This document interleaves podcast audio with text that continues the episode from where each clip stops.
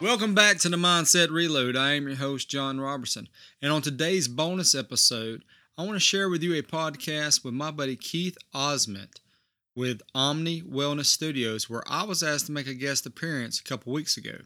We were able to talk about business, the struggles of business, the ups and downs in life, how to become more organized, parenting, relationships, and much, much more. I hope you guys tune in and check out this episode. Let us know what you think.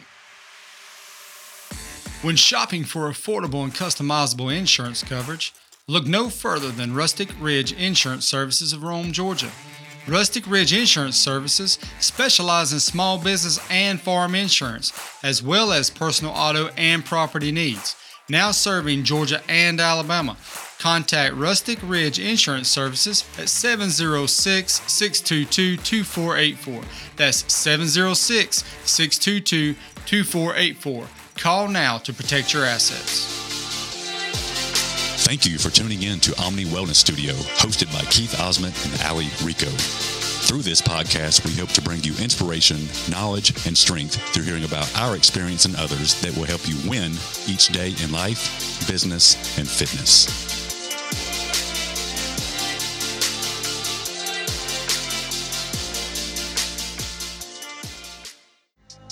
We are back, back again, another one. Today I got a special special guest in the house, John Roberson. What's up, man? Man, I'm doing great. How about you, Keith? Doing good, man. Just trying to get through a crazy Monday. I was telling you earlier, Mondays are pretty wild for me. Mondays is definitely a new beginning. I guess it is for a lot of people. Yeah. I mean, it's the first day of the work week, coming out of the weekend, but I don't know, man. You're self employed and you may understand this, but like when you're self employed and you got different things going on, it's like you don't really have like a a weekend like off. You don't. And you know, the thing with me currently is I'm actually employed and self employed. Okay. You yeah, and I I get it, man. Yeah. I was there for a while. You know, Yeah, in so- that in between world. Oh yeah, and and you're right. Where you're going with that is uh, scheduling. Yeah, you really don't. You have to really just look ahead. Which I'm a scheduler, so that works. You know, you just got to look ahead and say, this weekend, this is what I'm doing. You got to cut it off. Is your is your Google Calendar you, you It's use maxed it? out.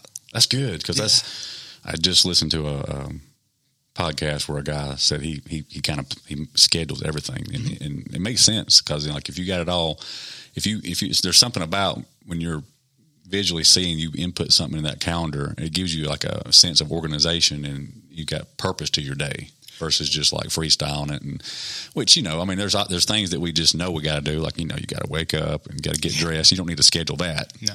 brush your teeth. But like, you know, what would happen if you strategically got your calendar out on your phone and typed in uh, read for 20 minutes or read read you know read a book from uh, 7 you know 6 a.m. to 6:15 or 6:10 just 10 minutes Right. you know what would happen to your brain seeing that in that phone you know would that help you kind of start having a little bit more structure to your day I can tell you it 100% does. And I do that. Um, you know, cool. back in the day, we used to just do reminders.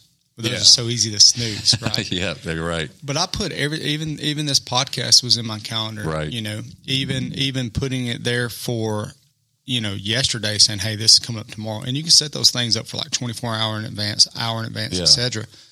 And uh, yeah, my calendar has everything. So like we have our we have uh, several calendars within our cal- calendars. My wife and I, we have one that's for events, right? That could be school play, basketball game, anything. Is she- just podcast. is she synced to the calendar Right. So we both, can see, it. So That's when cool. she adds, I add, we both see it. and that's awesome. That and that right there can help like um, just marriages in general. Like yeah. that's what I'm saying, man. Technology, these gadgets we have on our phones, they can think about how many times you know you as a man forget that you got a birthday party to go to. And how yeah. how that could have been like eliminated if you and your wife were synced up on a calendar together. Right. Like and, and had those alerts and notifications. Like you be at work that day and all of a sudden get a reminder that says, "Hey, you got a you got little Johnny's birthday party. You got to be at this evening." Yeah. Like, okay, you could get get prepared for that and get some major brownie points from from, Right. from you from your honey at home. You know, because you remembered. You're right. And it's funny because we'll, we'll actually text or call each other and be like, hey, so on this day, is there anything you haven't put in the calendar yet? It's like, no, okay, well, we got this to go to, you know.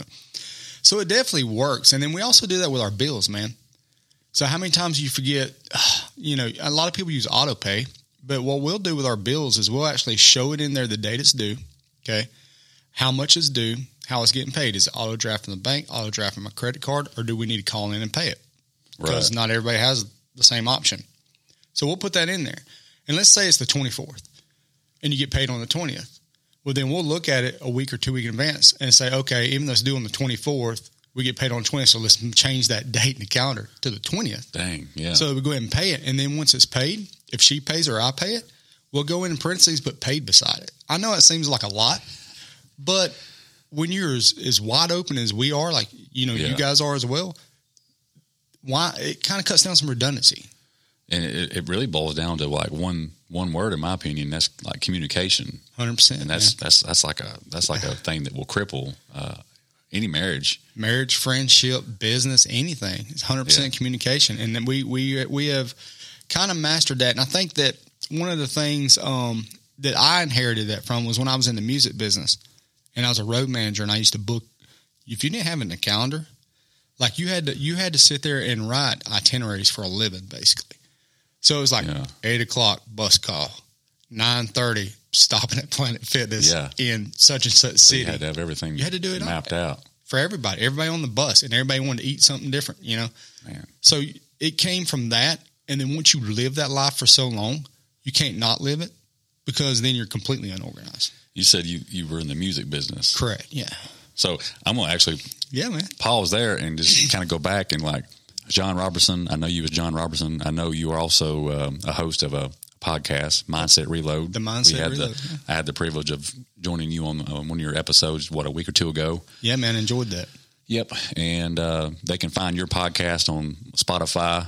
Yeah, it's on it's on all platforms now. It was the hardest thing to get on Apple Podcasts because Yeah. I don't have an Apple product. Oh man! So I that was you. very, very yeah. I bet. But it took about three weeks to get on there. But now all of them, it's, Yeah. it's across the board. I utilize Spotify the most. I feel like that's what I was going to ask you. You know, I feel like if you, I feel like, I feel like if you're on Spotify, you already got like seventy five percent of the population, and then you know if you want to throw in Apple Podcasts and like iHeartRadio, Mm-hmm. but man, there's like there's like fifty more. I'm like I can't do all of them. I mean, there's like Rumble and Yeah, and there's there's I don't know who you use to distribute with, but I use um, Spotify's Anchor FM, yep, and they automatically do everything. cool. You don't have to add it. You just go select it. It's done. Yeah, y'all go check out his uh, podcast, Mindset Reload. Um, I'm, I'm not sure which episode me and him were on, but it was called Recap with Keith Osment. I Yeah, it was Decompressed Stress. Decompressed Yeah. stress. Yep. So if you need a good dose of uh, information about how to handle stress, go dive into that one.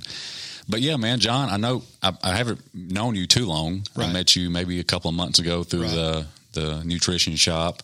I know a little bit about you, but um, I'm looking forward to this episode because I can learn a little bit more about you. So you've already touched on, you know, you were in the music business. I'm Yeah, already, man. I already got a lot of questions about that. Uh, so tell me, tell us, like, you know, where where are you from? Um, a little bit about you, you know, family life, married, kids.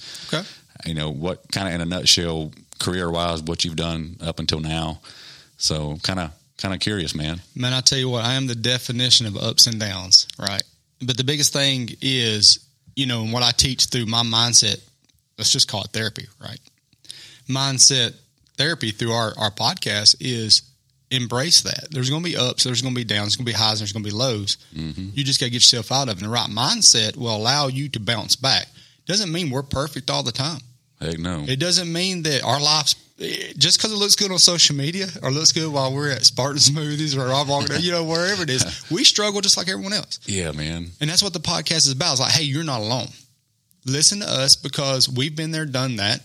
And it's actually therapy for us to talk about it because it opens up old wounds. Mm-hmm. As we're talking about, hey, this is how I got through it. It brings you back to a place to where you're like, man, I really did hit, not really rock bottom right there, but I hit pretty low, man. I bounced back from that. It shows your resiliency, right? Right.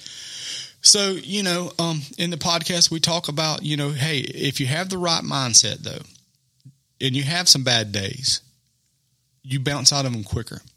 Yeah. Does that make sense? It's like being an athlete. If you have all the training in the world, you have a bad day, you miss a tackle, what do you do? You change your angle. It's the way life is. But you have to have that coaching, you have to have that knowledge and that mindset in order to be able to bounce back. Yeah. So that's kind of what the podcast is about. That's Well, what cool. you guys are doing, Yeah. man. That's what life's about, right? Yeah. So for me, I grew up actually right down the road in Armuchee, Georgia. Let's see. Okay. Yeah. I didn't know you were from here. Yeah, okay. man. Born and raised. Armuchee High School. Armuchee High School, graduate in 97. Um, I had a lot of buddies that are here, but um, going into my senior year, and I always dive into this because this is what catapulted me. You know, I played football for like 11 years, you know, counting pee wees and stuff. So you were like, and that's what I want to be. I want to be Brett Favre when I grow up, right? Yeah. Even though I was a defensive end. I don't know how that would work, but you know. And uh, but my dad got diagnosed with cancer going in my senior year, and I always worked. Even though I got to the point, like at 14 years old, I was washing dishes at Pasquale. It's like as soon as I could do something that made money, I wanted to do it. Man, they got some good pizza. Man, they do. I haven't had it in a while. Buffet. I guess you got burnt out. No, you got me on those new pizzas, man. That's right. hey, that'll be healthier for you. Dude, But, I eat like two or three a week. yeah, they're good. We had them Friday when I got back in from Florida. Yeah. Sorry, I didn't mean to No, you're good, bro. That's what it's about. It's a conversation. So, um, yeah, as soon as I could work, I did. If it was mowing lawns like we did when we were kids, you know, or, or baling hay or whatever it was. Was you doing this just because you had that natural drive, or were you having to like financially help towards like, natural dad? drive, man. I didn't know if your, your dad being sick put your mom in a situation where you had to kind of step up and fill a role, or Well, that happened. Financially. Um, I graduated when I was 17, which was weird. You know, I went to high, I mean, I went in kindergarten at four. So I was kind of like advanced, but not advanced. You know what I mean? Like I just advanced far as my life. So by the time I was 12, I was like, you know, my dad, he was a workaholic. Like, you know, he just, the man could do anything. He could, he, you know, he was a pipe fitter, was his normal job down here at the paper mill, which he never said he hated. I'm sure he probably did. I know we hated when he came home and he smelled like that. but Yep. I mean, if he, you know, sometimes they'd have layoffs and stuff. He would go build houses with my uncle. You know, there wasn't nothing he couldn't do. I mean, he had a welding shop at the house, and I saw him crank a car engine on the ground before. I mean, and I was like, yeah, I have every encyclopedia, every knowledge based book right here in my father. right, You know, yeah, and um, yeah, so I had that and I had sports. And I just had that natural drive to just be better tomorrow than I was today or yesterday. And one I think one percent better every day. at Yeah. one percent, that's all it takes. And man, I self competed for so long, especially with sports, but it catapulted me ahead because I had that personal drive. But then when um I was going into my senior year, my dad got diagnosed with cancer, and I had to make a decision on what I was going to do. But the cool man, God works in mysterious or whatever the word is, right? Just in ways that you don't understand, but when you look back, you're like, "Mm, it makes sense. So going in uh, my junior year, we had vo- vocational tech down the road, right? Good old Coosa Valley Tech, Good- or now it's Georgia Floyd Northwest. County Oh, Tech, yeah. yeah, whatever it's called. So I had um I had uh, AutoCAD that I took over there, drafting and design because I Yeah. grew up around construction, which is what I do now. But I grew up around that, and I always had a thing like the first before we had computers, man. I'm 43. When I was 12, we had word processors, right? I would sit there and draw our our house plans on a word processor, but just hitting the the the Yeah, the lines, you That's know, crazy. and I, and then you'd rotate it. And all that. So as soon as that opportunity came up, I jumped on board with that. So my junior year, I did went over and was studying AutoCAD and stuff. And then by April, my junior year, the Board of Education actually called and said, "Hey, we're looking for somebody that'll come over here to the Floyd County Board of Education and put all of our school drawings in AutoCAD, so we can just print off copies of it instead of them taking the original drawings and getting tore up." Talking about the maintenance department. yeah. So I was like, "Okay, man, that's cool." You know, I'm like 16. Let's go. Dang. Yeah. But then, boom, that you know, a few months later, dad gets diagnosed with cancer. So I'm like, what do I do? What kind of cancer did he? Esophagus. Esophagus, which they said could have been from welding, uh, welding chemicals and all that. Like, Really? yeah, he was a smoker too, though. So it's kind of hard. You know, Yeah, of course, they're going to jump to smoking. But Who well, knows? between the smoking and then the possible fumes, yeah. probably wasn't a good recipe. No, definitely not. You know, and it's made it's definitely made me more cautious. You know, you know, I got friends and family that are like, man, I don't go to the doctor. I'm like, I do because had he went Called previously, like- could caught it. So why take that chance? You know, you never know what decision you make that affects others down the road. Mm-hmm. So I'm like, let me make the best decisions I possibly can that I have control over every day, so that it doesn't affect someone else. right. So, um, my senior year, needless to say, I didn't even get to play football.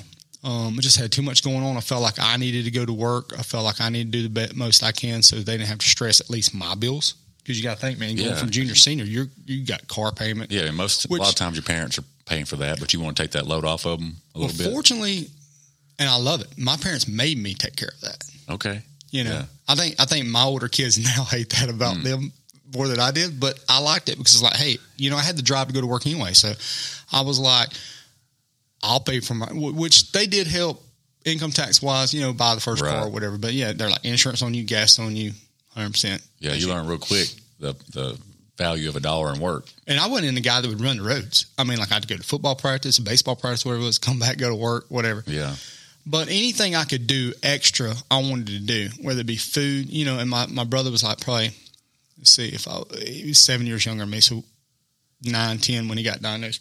So you know, obviously he wanted to play sports and stuff. So I can't say that around. contributed a Yeah. whole lot, but as a 16 year old, I felt like I contributed a whole lot and sacrificed a lot. And I remember a voice in my head saying, "Man, just do it now, and, and, and you'll be blessed later." And I, you know, could that be a God thing? Yes, it could have been a God thing. Could it be me, just my, just Mm-hmm. how I was built? You know, maybe a mixture of both. So I definitely feel like that come to fruition. Um, I have been blessed. Anytime that it's got screwed up, it's because of me, right? I think a lot of us can Mm, attest to that. yeah. But um, so needless to say, I didn't play football my senior year, and um, I still had that. I would go to school for three periods and then eat lunch and then go to the board of education and work, which I would get credit for showing up to a class I didn't go to anymore, but because I was at work, you got that Oh attendance. man, but they also paid you. so you get you getting paid. Uh, Yeah. And it was like one of the first internships I kind of did with high schoolers back then. So it was pretty cool. Um, Cool. So I did that, and all that did was just make, you know, just gave me that drive even more and even more, you know. And then actually, um, that led into um, after graduation, shortly after graduation, I uh, got into engineering fiber optic networks all over the country, which is what built the internet. You think this is 1997. wow, you were laying the Yeah. literally the all the I guess the fiber and the Yeah. cables you needed to do that. Was that underground? underground aerial now it's mostly underground but we were doing atlanta charlotte north carolina and what it was is you know you would go in and at&t had extra conduit in the ground that's vacant so you just pull in there and save from having up streets when you could you know Dang, but yeah we helped build the internet which i don't know how i feel about that now i mean some of it's good some of you were bad you were making uh, AOL happy back at, back in those days. that's a- yeah, dial up and all that stuff. It was Good. crazy, man. But I enjoyed the ride for a while. I, I went about as far as I could have with that um, before the technology kind of like put it out because back then you had to have one single fiber, which was a tenth the size of a human hair, that basically ran someone's internet. Really? And then they came out back, you know, three or four years later where the technology actually split, split what we know now as bandwidth, which it was them and no one really knew. Right. But they split. So now you had splitters that and, and, and um, equipment and these um, head ends that would split that for you. So you didn't have that much. So there's so many miles of what they call Yeah. dark fiber laying in the ground now. So it kind of got to the point where it was like, it was up there real quick and then it kind of died, you know, within Gotcha. a decade Yeah. um, of itself. But so you know, I mean, I got into that, and um, I mean, I was over like six to eight million dollar projects at 21 years old, man. Doing a lot of traveling. A lot of traveling, yeah. And um, at that time, well, I didn't travel as much. Most of it was in Atlanta, and then my dad passed away in '99, so I was in it for like two years. Um, he had battled cancer for three years. He passed away in '99. And then, you know, like I'd said uh, on my last episode on the Mindset Reload, um, we actually did one introducing. My wife was the host, and it's called Man Behind the Mic, which dove into a lot of the same Yeah. stuff. But I pro it probably was a getaway, you know, or to get away from his death. But even in that, it allowed me to grow so much more because then when I moved away, I was like, man, this is 20 years in advance where I just left. And, you know, back then I was a shy person. Like, I didn't like being in crowds and, and I didn't like being the center of attention or, or any of that, you know. I didn't even like going to the mall. And, um, going through that grew me probably 10 years in, in less than two years. You know what I mean? Was you real close to your dad? Yeah, I mean, we were a tight knit family. My brother was closer to him than I was. I felt like You got got 'cause siblings. You got siblings. yeah, I got a little brother. Yeah, that's he, right. He was closer to him, you know, because you always have, you know, that in as, as parent, you always have that child that's more clingier to one than the other, and etc. So, I think I was closer to my mom, even though like I observed my dad from a distance, and I was the one to sit back and learn. My dad, my brother was more to jump in there with him, and you know, Yeah. and uh, but yeah, we were close. Um, I mean, I wouldn't be who I am it wasn't for him. Yeah, and you so you lost your dad when you were in your early twenties. At 19, 19. 19 years old. 19 years old. And I, I, I asked this just because I'm more curious. I I haven't been through a stage in my life where I've really lost somebody really close to me. Mm-hmm. And I know my day's coming. So naturally, I just want to know. I had, a, I had a gentleman on a few weeks ago that lost his mother Mm-hmm. recently. And I'm like, well, he lost her like a year and a half ago, two years. But I'm like, how do you get through that? I mean, I guess you have to, but um, is there is there a manual? Is There- there, a, there's- is there a user's guide to how to get over some you know loss of a, a parent? Because I told I told Brian the guy I was Mm-hmm. interviewing that I feel like when you lose somebody like that, it's literally like a like a, uh ripping some kind of plant out of the ground, the roots out of your out of your soul, and it's just always going to be kind of empty. Nothing, it nothing will nothing will ever completely fill that. You just kind Mm-hmm. of kind of learn to live with it. Yes, Is that kind of how it's supposed? Is that how that's it how it feels? is, man. That's Yeah. part of your foundation going. So you think you're on a house with the foundation. You know, some of that just got knocked out. You know, Yeah, but what you have to do, and, and and you know, this is easy for me to say now at 43 than it was back then. You know, what you have to do is you have to embrace what you were taught through that. Does that make sense? Like they didn't die in vain. So when they're looking down on you, they want to see what they instilled in you, and you making it, and you that's take. that's what would get me through. I told Brian that too. I said, Yeah. you know, once my mom or dad leaves this earth, I could very well, you know, be in a state of depression, like for a long time, or I could ask myself, what would they want me want me to be doing as they look down? You know, they wouldn't they wouldn't want me just totally just going into a um, a shell and and and just shutting down forever. Of course, you're going to have your moments of uh, where you're grie- grieving, but you know, um, I'm like, you'd have to flip that switch to where like, okay, I've grieved. You know, I'm going to think about them from time to time. I'm sure certain songs and certain things are going to be brought up, and it's okay to get emotional. But for the most part, they want me to keep moving forward. you know, so Yeah, I, I, guess I, I admire, or not, is admire the right word? I respect people that has admires good. um, went through that and still been able to, you know, move forward and, and do great things because you got a lot of people that that lose loved ones and they don't they don't they do stay in that shell and it's like they do. six seven years goes by and they're still just shut down like it's almost like it's just got a strangle on them. I'm like I don't I don't want to tell them just like get over Yeah. it. That's not the right word, but like. Well, Yeah. I want to ask them like, what would your what would your mom want you to be doing? You know, does your mom want you to be And and you know what? I think it's okay to do that. Um, I do that.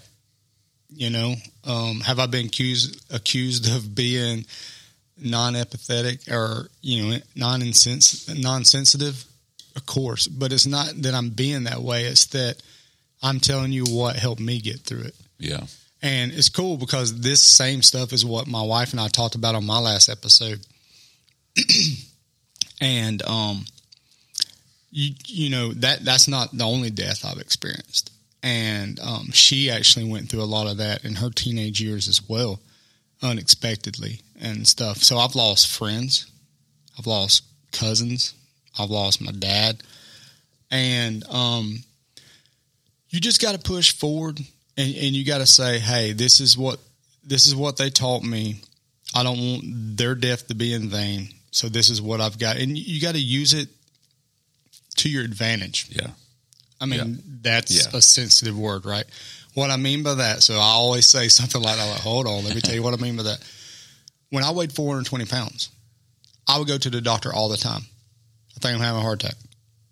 I think I got another blood clot. And they're like, man, if you would take this anxiety and channel it in the right direction and go hit the gym and go diet and exercise, you wouldn't have any of these problems. So I looked at death kind of the same way. is take that for what it is. You can't change it. It's out of your control. Are you going to grieve? Yes, grieve, but don't let it. Don't let it. A lot of people will let it be a crutch.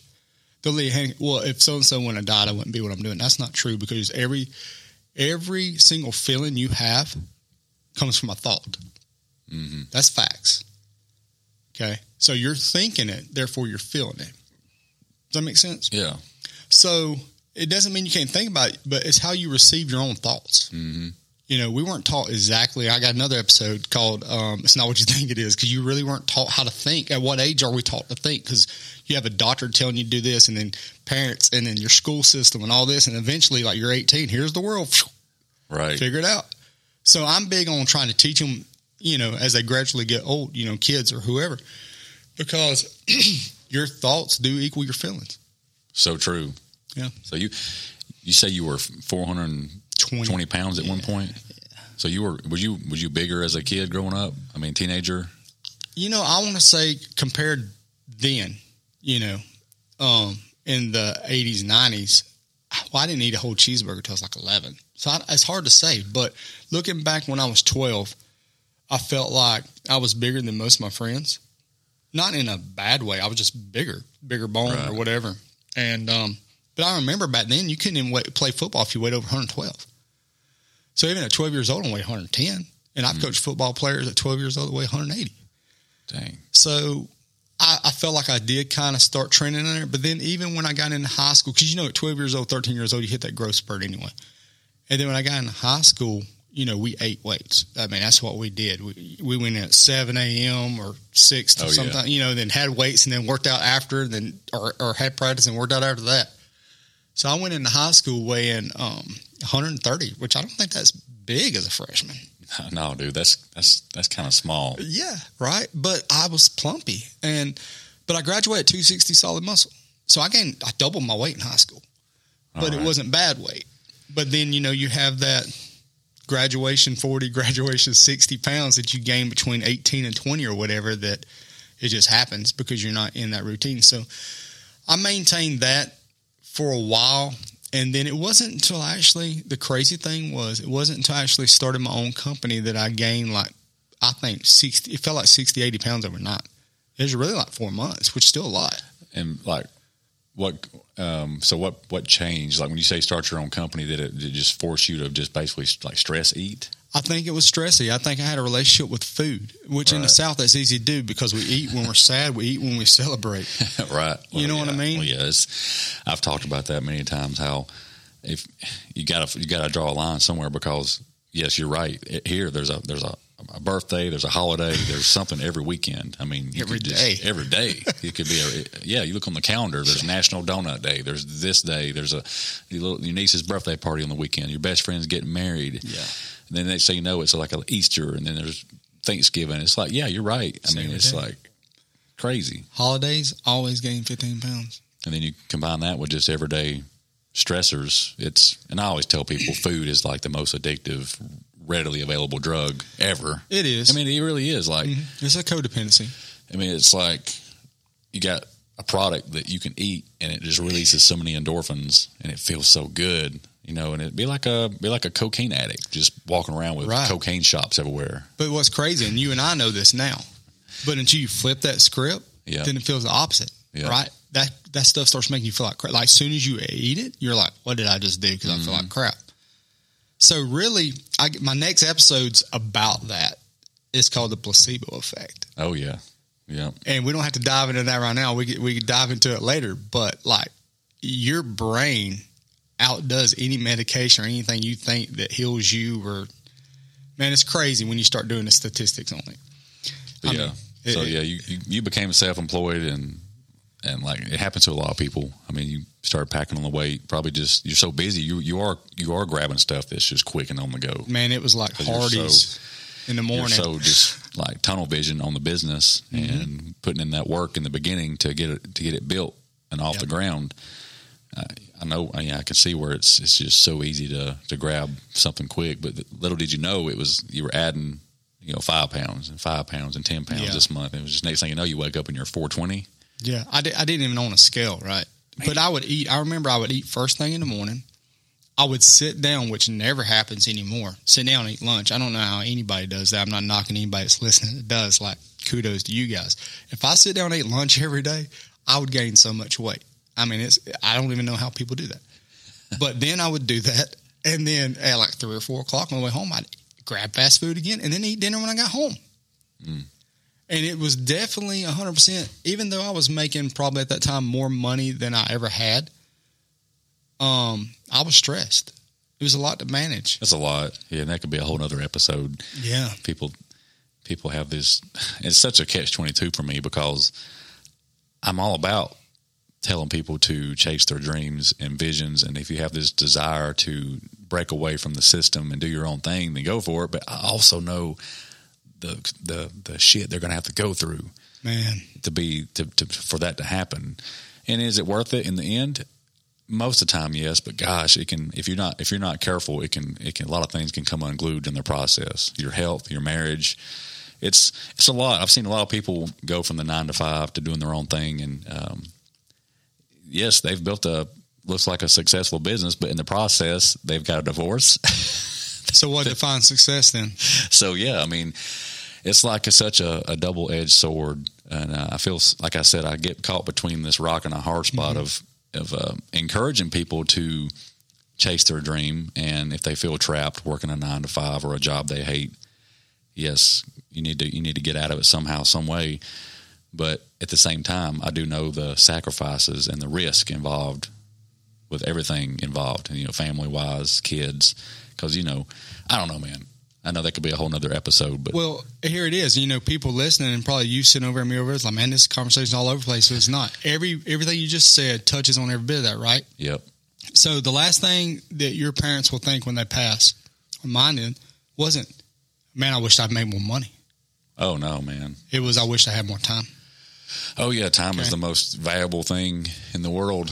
You- you- yeah, you're right. You take a take a multi-billionaire and you, you you instantly tell him he's got cancer and he's he's only got two months to live. How much money would he pay to to to you know get his health back?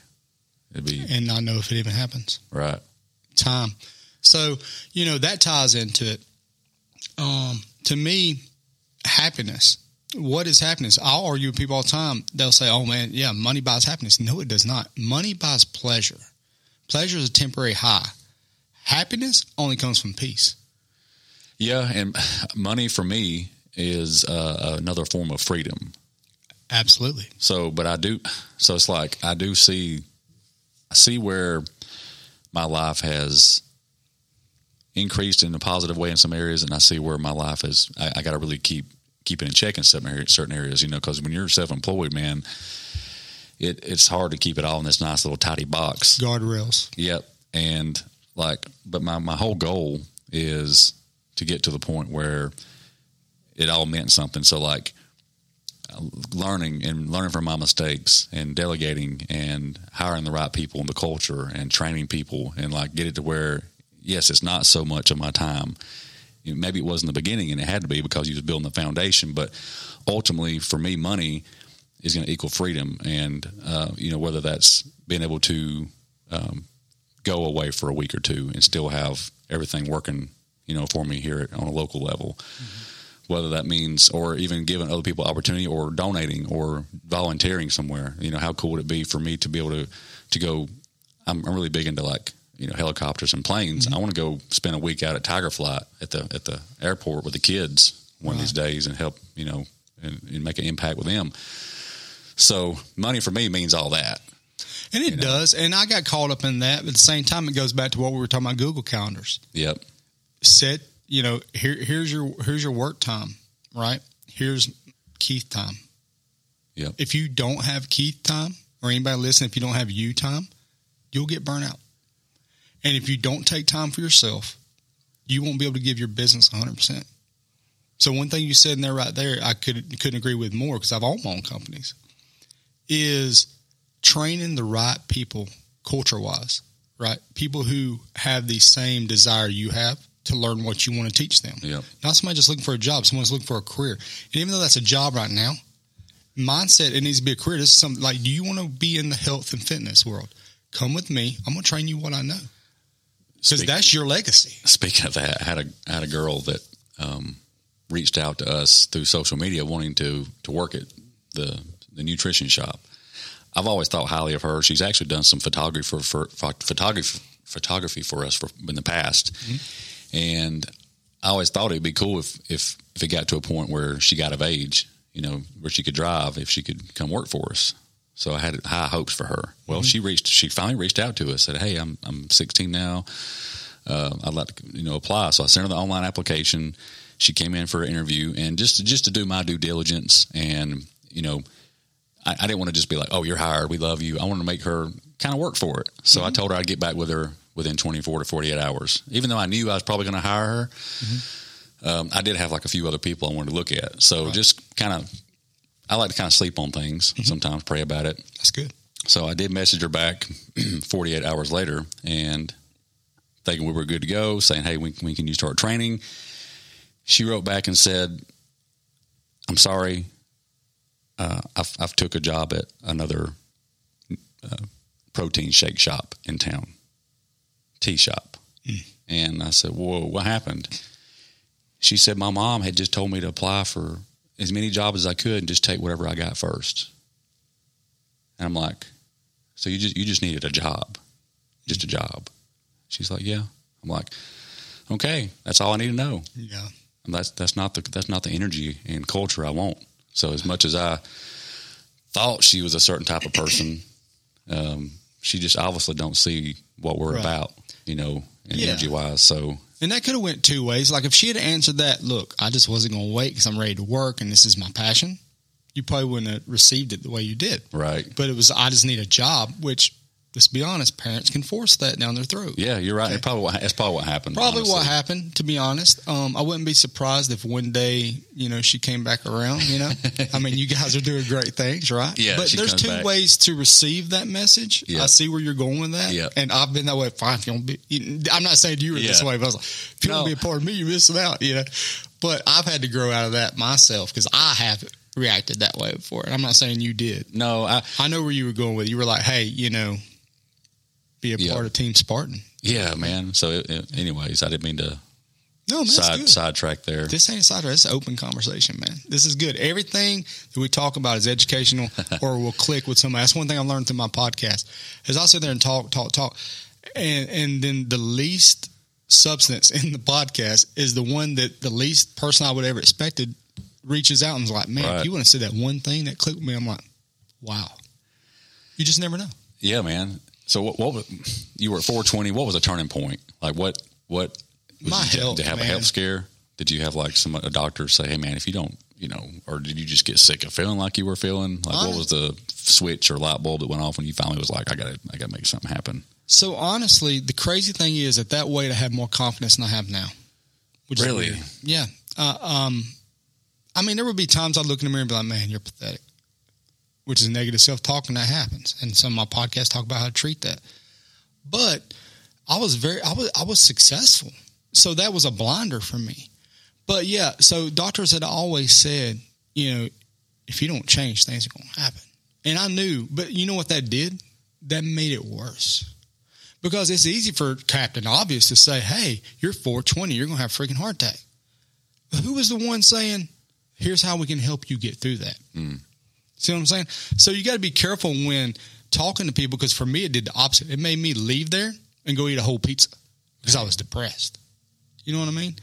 So what it was for me was I just took a long look in the mirror, and there, and there was one time, like I said, I was living in Nashville then in the music business. I worked on Music Row, and we would walk to lunch and back. And one day, I, I felt like I couldn't get across the whole parking lot. I had to take a break, and I was like, "This that was the turning point for me." That's when I like, yeah, the, Yeah, the so that was the off. Yeah. yeah, that was the, and then you know, and then the second thing was seeing my kids and thinking, man, um, I can't get on a ride at Six Flags. Did, did that, did you ever try to get on a ride and Previous to rejected? that, yeah, Really? I mean, like happens. you couldn't, you know, Yeah. and I was like, man, I'd like to fly. Man, I was a big dude. I mean, my weight. I mean, I wore 50, Well, yeah, size fifty six pants, man. 420. Yeah, that is that is big. That's not like because I mean, yeah, I don't. yeah, anytime it's me, you're bumping 400. That's a big dude. Yeah, man. And um, bef- you know, b- before I'd lost, um, I, I, I, you know, hey, let's do the Adipex trend. I'd lose thirty or forty and then come right back. It's not until you know people say this, and and and if you use this word, I apologize in advance. People say, "Hey, I'm on a weight loss journey." My viewpoint from me, it didn't work for John Roberson. Okay, because a journey has a destination. Yeah, It's got to be a lifestyle change. It's got to be something you commit to and you stay in that vein. And it, it's going to have its ups and downs. It's going to be hard, but just like the calendar you talked about. I call that a lot of people just call it a calendar and a to do list. I call it an accountability chart. Right? I say on all my episodes. Once you change, and we talked about is it 90 days or whatever. Mm-hmm. For me, anything I do for 90 days, I feel like becomes a routine, becomes second nature. Once you make that change, you tend to well, if you have a growth mindset, it depends on the individual, but for me, it tend to become an accountability.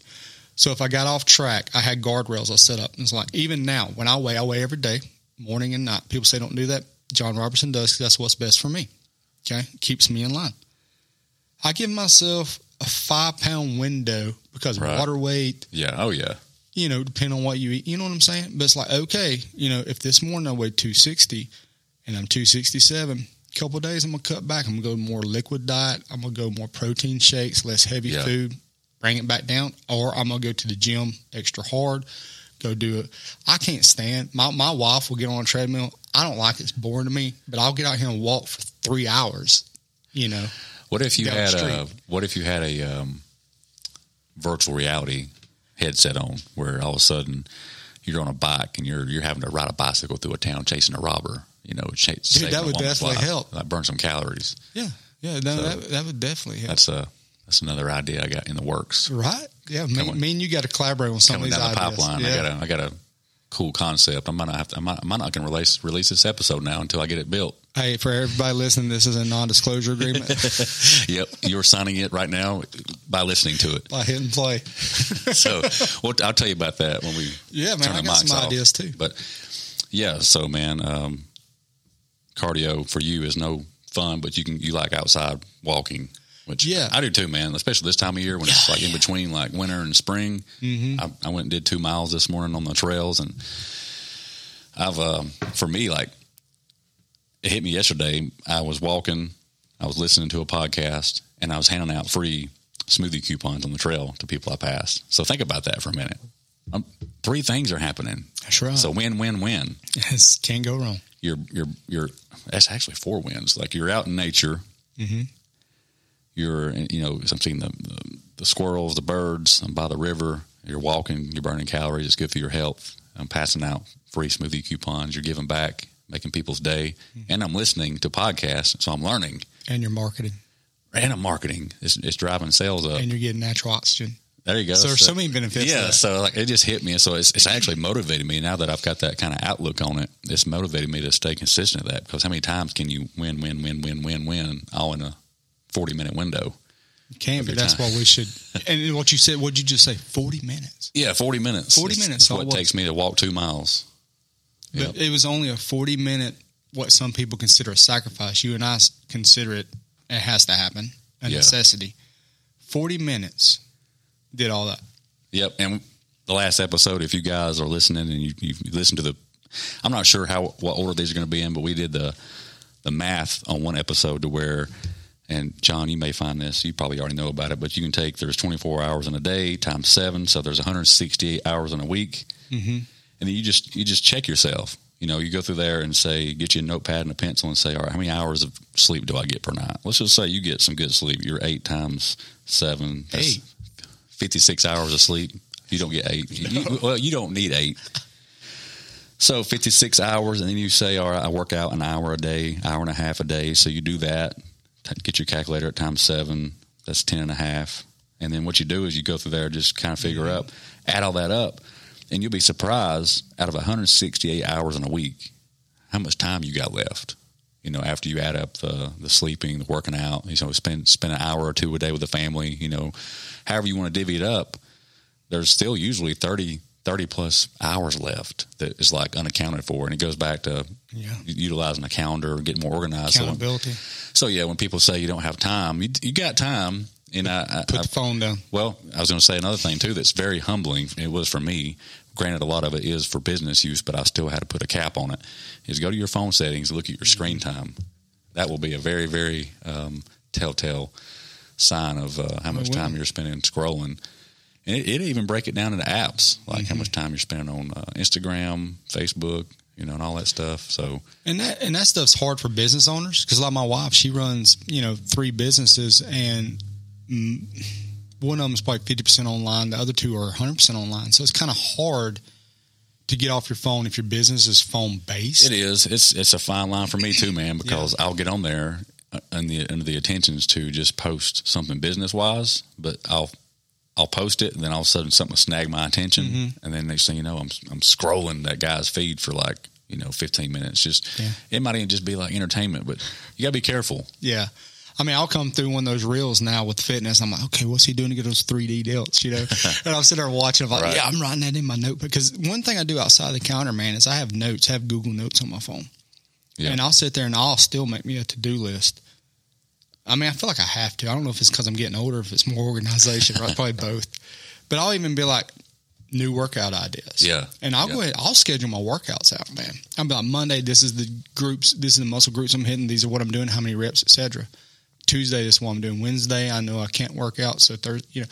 So it's, it's good to do all that. And then going back to the social media thing, I think one thing that's very important for people who are listening, because not everybody, some people have a fixed schedule, right? They know they go to work at eight, they know to get off at five. Right. Right, and we know there's kids and ball games and dinner and stuff, but really you can organize every bit of that because we have to worry about the stuff we can control and put it in its place.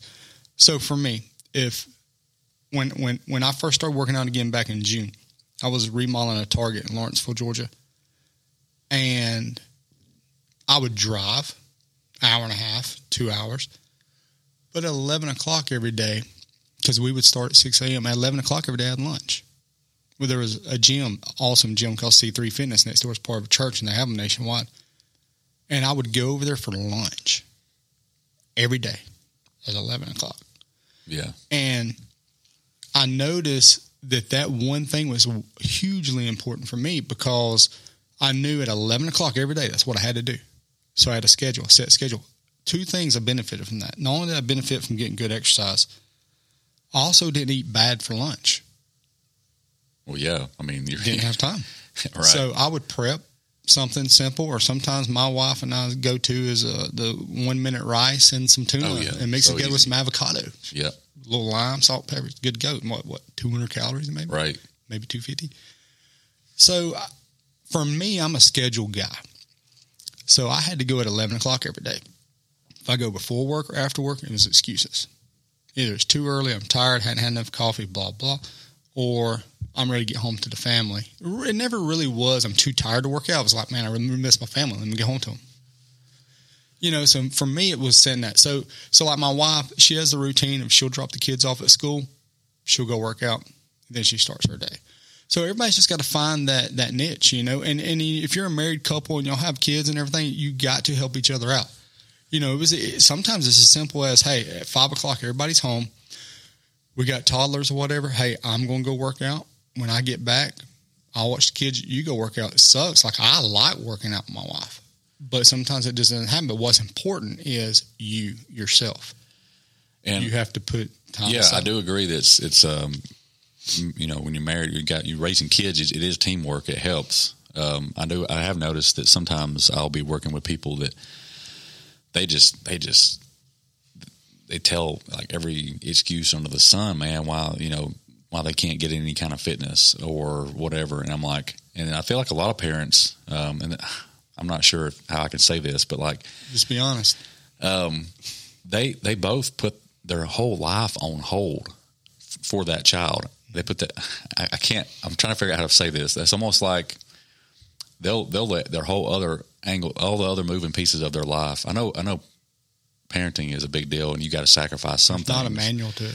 But at the same time, like I feel like so many people, um, like I think Allie and uh, Amanda had brought this up on their their podcast. How a lot of a lot of moms won't even put their child in a daycare just to go have an hour of of time for her. It's almost like they they will literally just let their whole life crumble uh, for that for that kid. So how do you how do you find that balance? You know, how do you find that balance of of hey, it's okay, it's okay if if you got to put your kid in a, a daycare or hire a, a babysitter. How cool would it be to, you know, I get it's busy and you're working and you got the hustle and bustle of life, but man, if your whole health and mental, your tank just is on E because you're you're putting like 150 percent into raising this kid and you got other kids and sports, like at, uh, get some help somewhere. You know, like To me, it's called reclaiming your identity.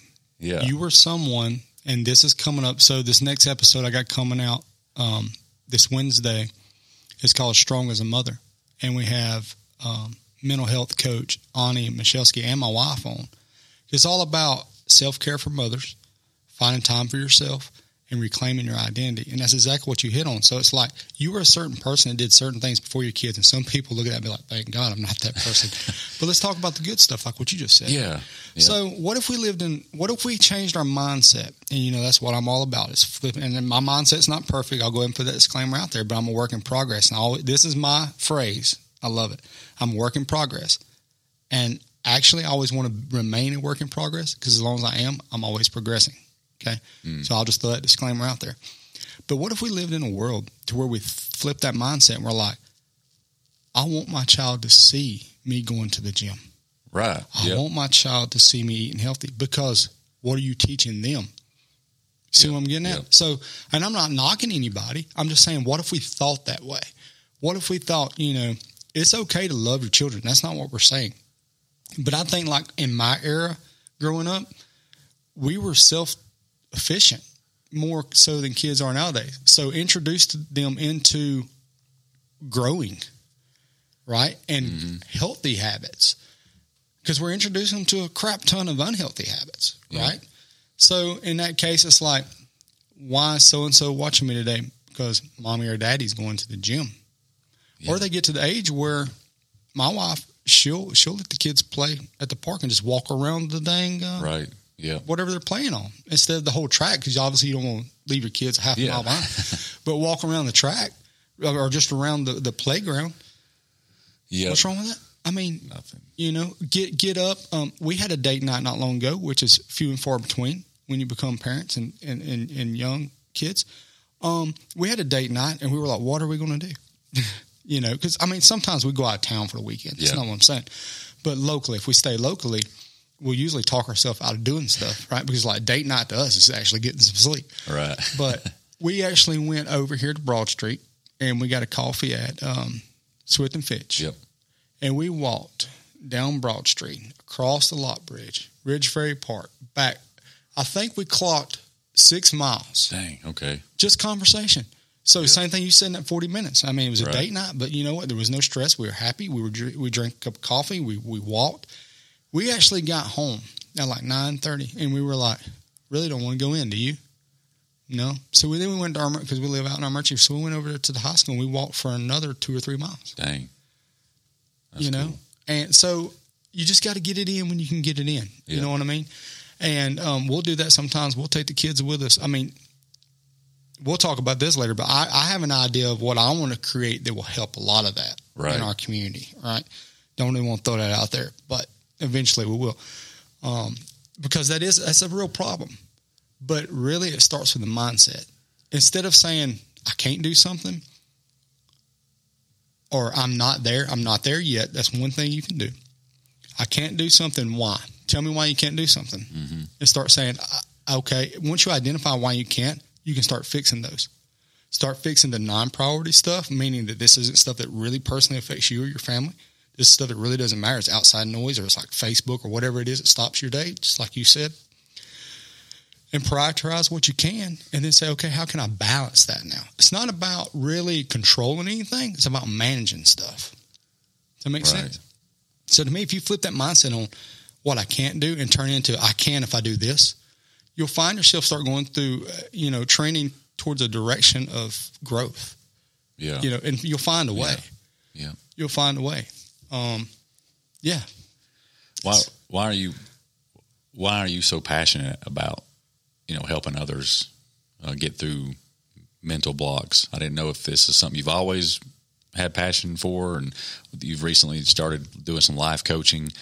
I didn't know if you had somebody have major influence in your life, and you want to give back now, or what kind of sparked all that. You know, um, Well, you just you see the potential in people that that they don't see, and you want to help them get through it, or what? What what's kind of the flame behind all that? my self growth. Um, I want to give back to what I experienced, what I went through, and what helped me change. Um, you know, the, the biggest. I feel like I've grown up twice in my life as an adult. I grew up at 35, kind of realized things. I grew up last year, and through that, I put myself first in a lot of things because I was the one that you know. There's nothing wrong with giving you sharp feedback and being there for people, but you got to realize how often more are you there for people? And we'll say, "Hey, where I'm there for them more than they are for me." That's not what I'm talking about. You know what? You won't really have that conversation. How many times are you there for yourself?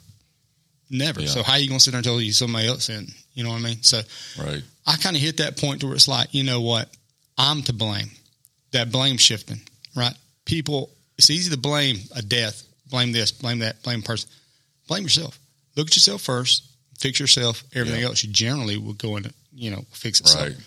So to me, it was self growth. It was a moment of self growth where I realized that, hey, I got to put myself first, my needs first, but how, how can I be good for anybody if I'm not good for myself?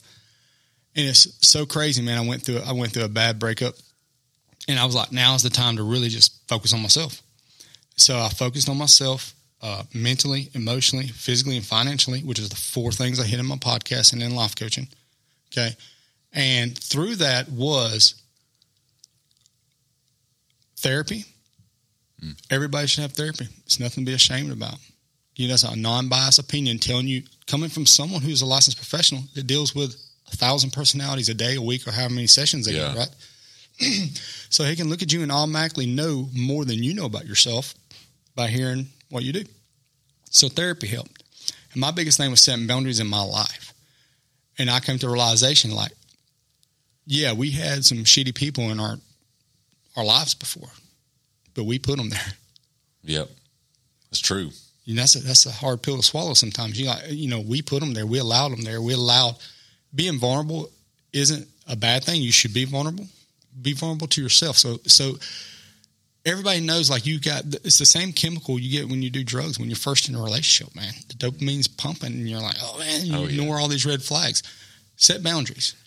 And not just in, in relationships, that's job, man. Workforce, toxic environments is worse than a toxic relationship sometimes. Yeah, you're there. You're at work longer than you are with your family. Yeah. So you got to you got to sit down. You got you got to say, okay, what am I willing to accept? What am I willing not to accept? All right. So that's what I did, and then I started going to the gym. So that was the physical form. Started eating healthier again. You know, so there's the emotional, physical, financially. I started saving some money. I started being like, you know, why am I wasting money on this and that? Invest in yourself. Why why do we invest in other companies? And investment isn't always monetary. That's your time Mm, yep. right? So, I mean, that's worth more than money. So, I'm not saying working for somebody isn't a bad thing, but we're trained to an employee's mentality, not an employer's mentality. And, and that's another conversation for another episode. But I realized all that. I got into a healthy relationship, which allowed me to grow even further because every red flag that I was trained was a red flag wasn't necessarily a red flag as, as to what the instance was. It was more than it was the person that was doing that. So what I mean by that is if you've been in a relationship with someone and they're on Facebook at two o'clock in the morning, it doesn't always mean they're cheating. Means they could just really couldn't be sleeping. They're scrolling or posting their business. You know, Right. so it, it really, it was a self growth, and then outside of that, man. Um, so it was me, myself, a healthy relationship, therapy, fitness, and podcasts like this. So every day when I would go to the gym, I would turn on a certain individual, and I would listen to him and listen to him and listen to him, and the knowledge from a podcast was so powerful. And then he became a life coach and stuff. And I'm like, man, that's what I want to do. Like, it helped Yeah. me. It helped me get out my own way because we're our own worst enemy.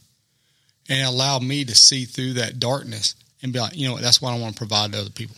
Do you think that would be somebody's like, I guess, closest lifeline? Like, say, if- let's just say you're you're in a situation where you grew up like really rough and your environment was toxic, and that's like how you were born. Like that's the that's the influence you had around you as a child. So you you know as well as I know what you are, are around as a kid and a baby. It kind of wires your brain a certain way. That's right. How you were brought up. So it's not really their fault to when they get a, an adult, they have these like self limiting beliefs because of how they were raised. So it's really not their fault. But how do you how do you then start rewiring that person? What like literally like what's one thing a person can do that's like at the age of like 20 years old. They've had a rough bringing up. They mm-hmm. they feel like in their heart there's a better way, a better life, but they've had they got their family that's that's going against them. They got their their friends because of how they were raised. They got you know, I feel like what you just said, a real simple lifeline would be to start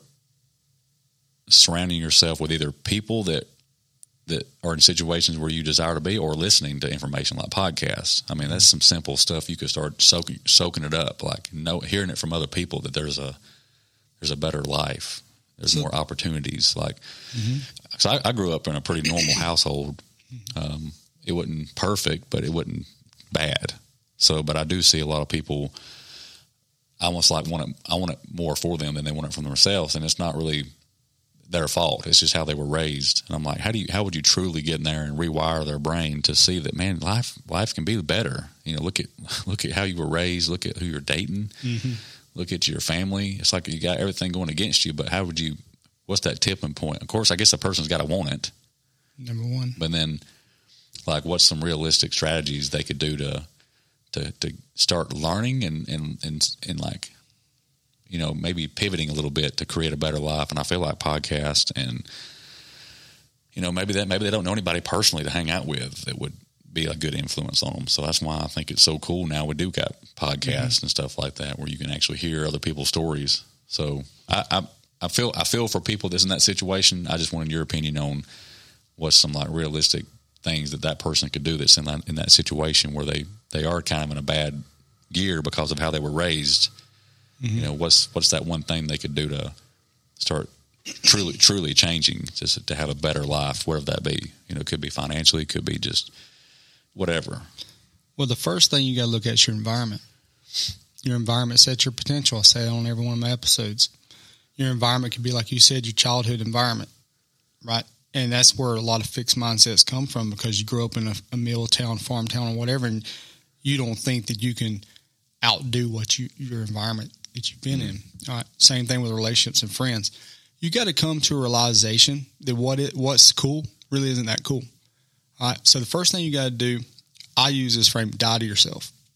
What what that means to me is everything you know, everything you've been through, get rid of it. It's done. It's in the past. Yeah. You can't carry it forward. Okay. It's like going hiking and putting a 50 pound, 50 pound rock in your backpack and you're carrying that thing over a mountain. But here's the thing mountains were made to climb, not to carry with you. So why are we doing it? Right. So the first thing is coming to realization of a few things. What makes me happy?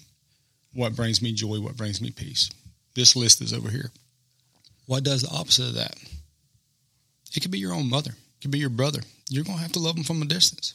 Okay? You got to die to yourself and everything you know. Take the good and leave the bad behind. Mm. You have to make commitments to yourself. This is where I want to be six months from now, five years from now, 10 years from now, and work backwards. Because if you don't do, if your 10 year goal is this, and you don't work backwards from that, then you're not going to achieve that. Okay. And, um, so, and then say, hey, you know, I'm a type person, some of the excuses they would be, I don't have the resources. Sure, you do. Like you said, the resources are online. Where, where do I start? Here's where you start. So, I think that a lot of people get stuck in that because they don't have that. I don't want to say knowledge. They they don't- they don't know that they have podcasts they can reach out to. They don't have a therapist. They don't have insurance. They can't afford it. So what what I would tell them, you know, obviously if they're coming to me, is a lot of this stuff can be fixed on your own because I feel like a majority of it was on mine. But you got to identify yourself. You got to identify the good and the bad, and you got to leave it behind. And obstacles aren't in the path. Sometimes obstacles are the path.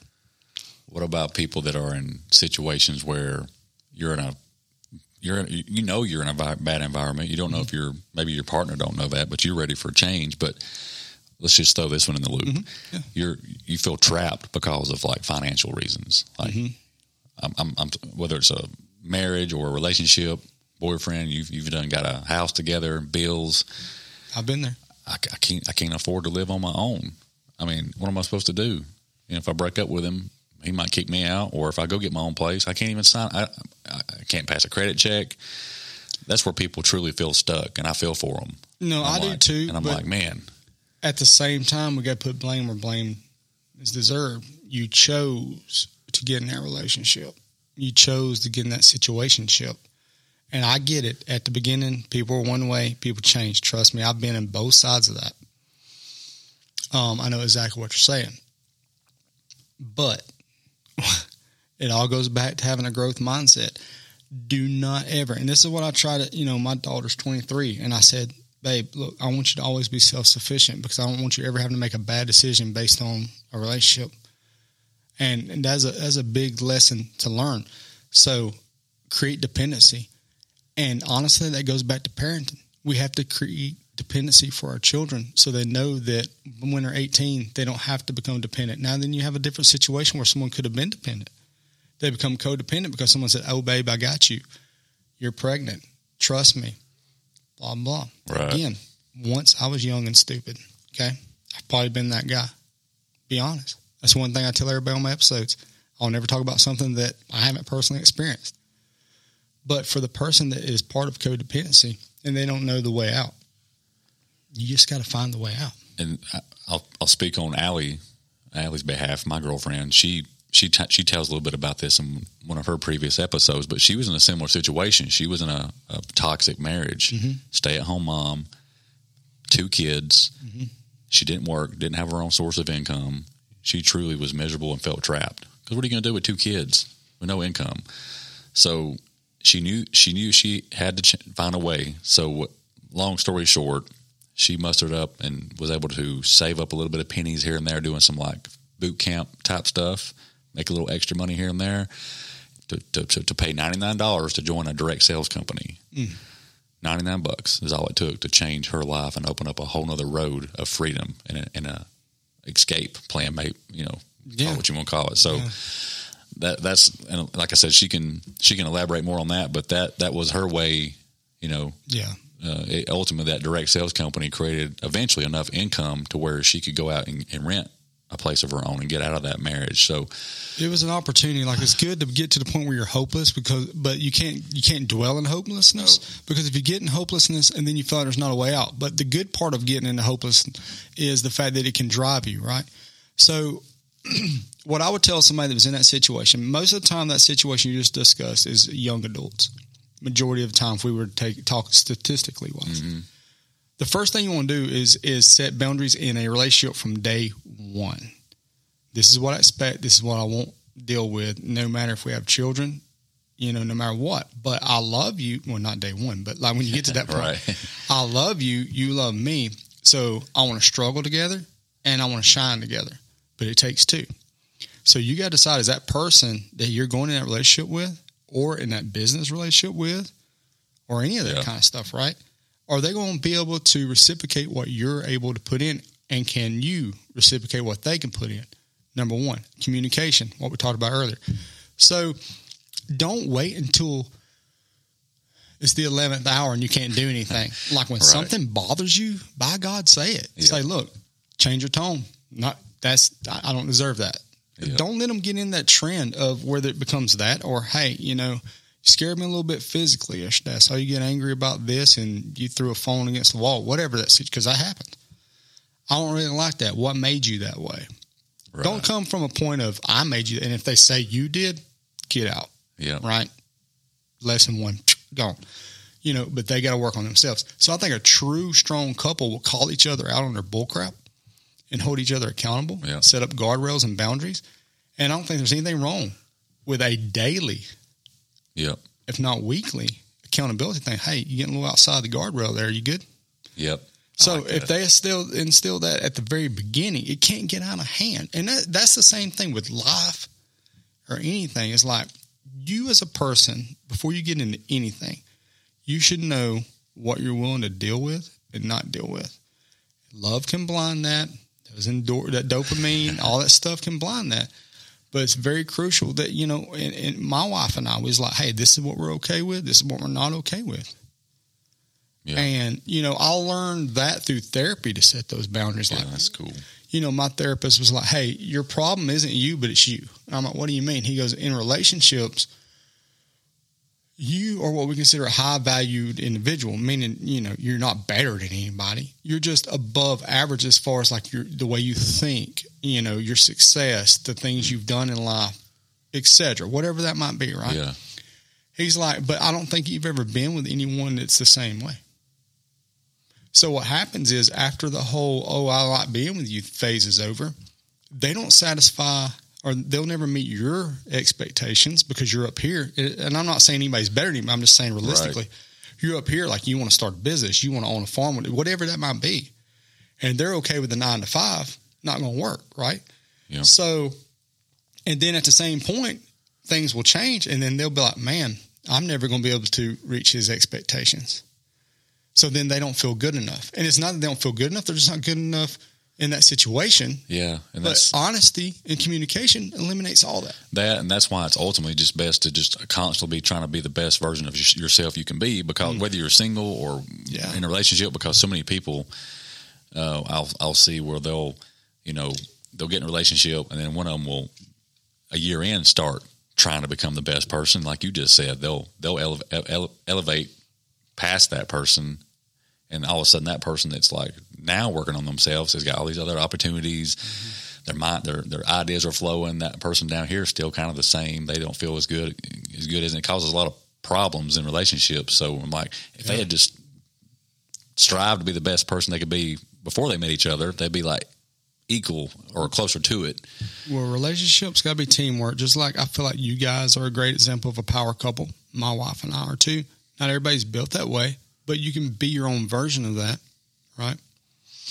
The opposite works too, where where you just saying someone gets way up here because they're like thriving and the other person never does. So then you got a guy or a woman or whoever in a relation in a relationship and in a situation where like, man, I'm doing all this, but I'm not really getting much help over here. Mm.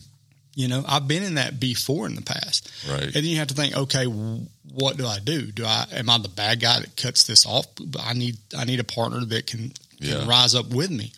And that's why I thank God for the relationship I'm in now, man, because yeah we push each other.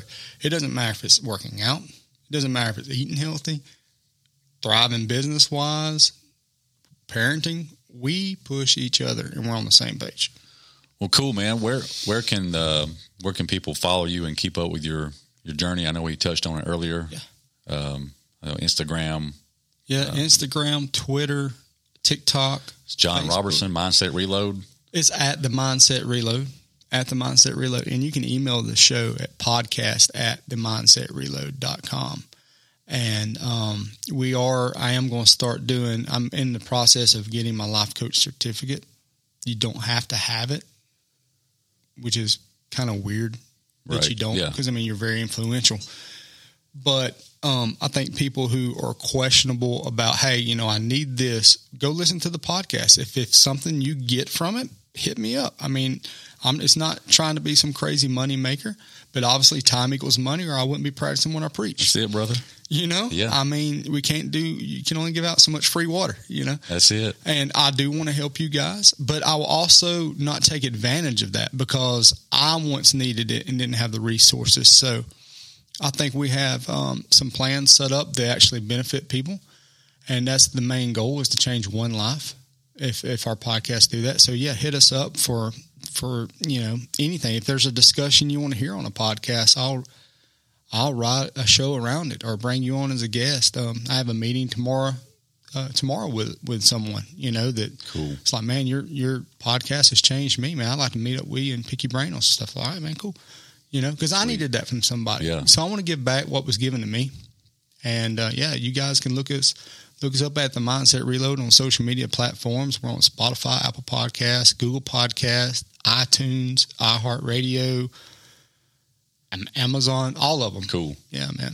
Awesome, so, man. Well, John, I, I, appreciate you coming on today. I yeah, think that's going to wrap up this this yeah. episode. And I think we got plenty of ideas where we could probably do an episode number two in the future. Oh man, I'm I'm down. You just let me know. All right, brother. Well, we'll catch you next time. Y'all have a good day. Right, appreciate y'all. See you. Thank you for listening to another episode. If you receive any value from the show, please share, subscribe, and give us a rating.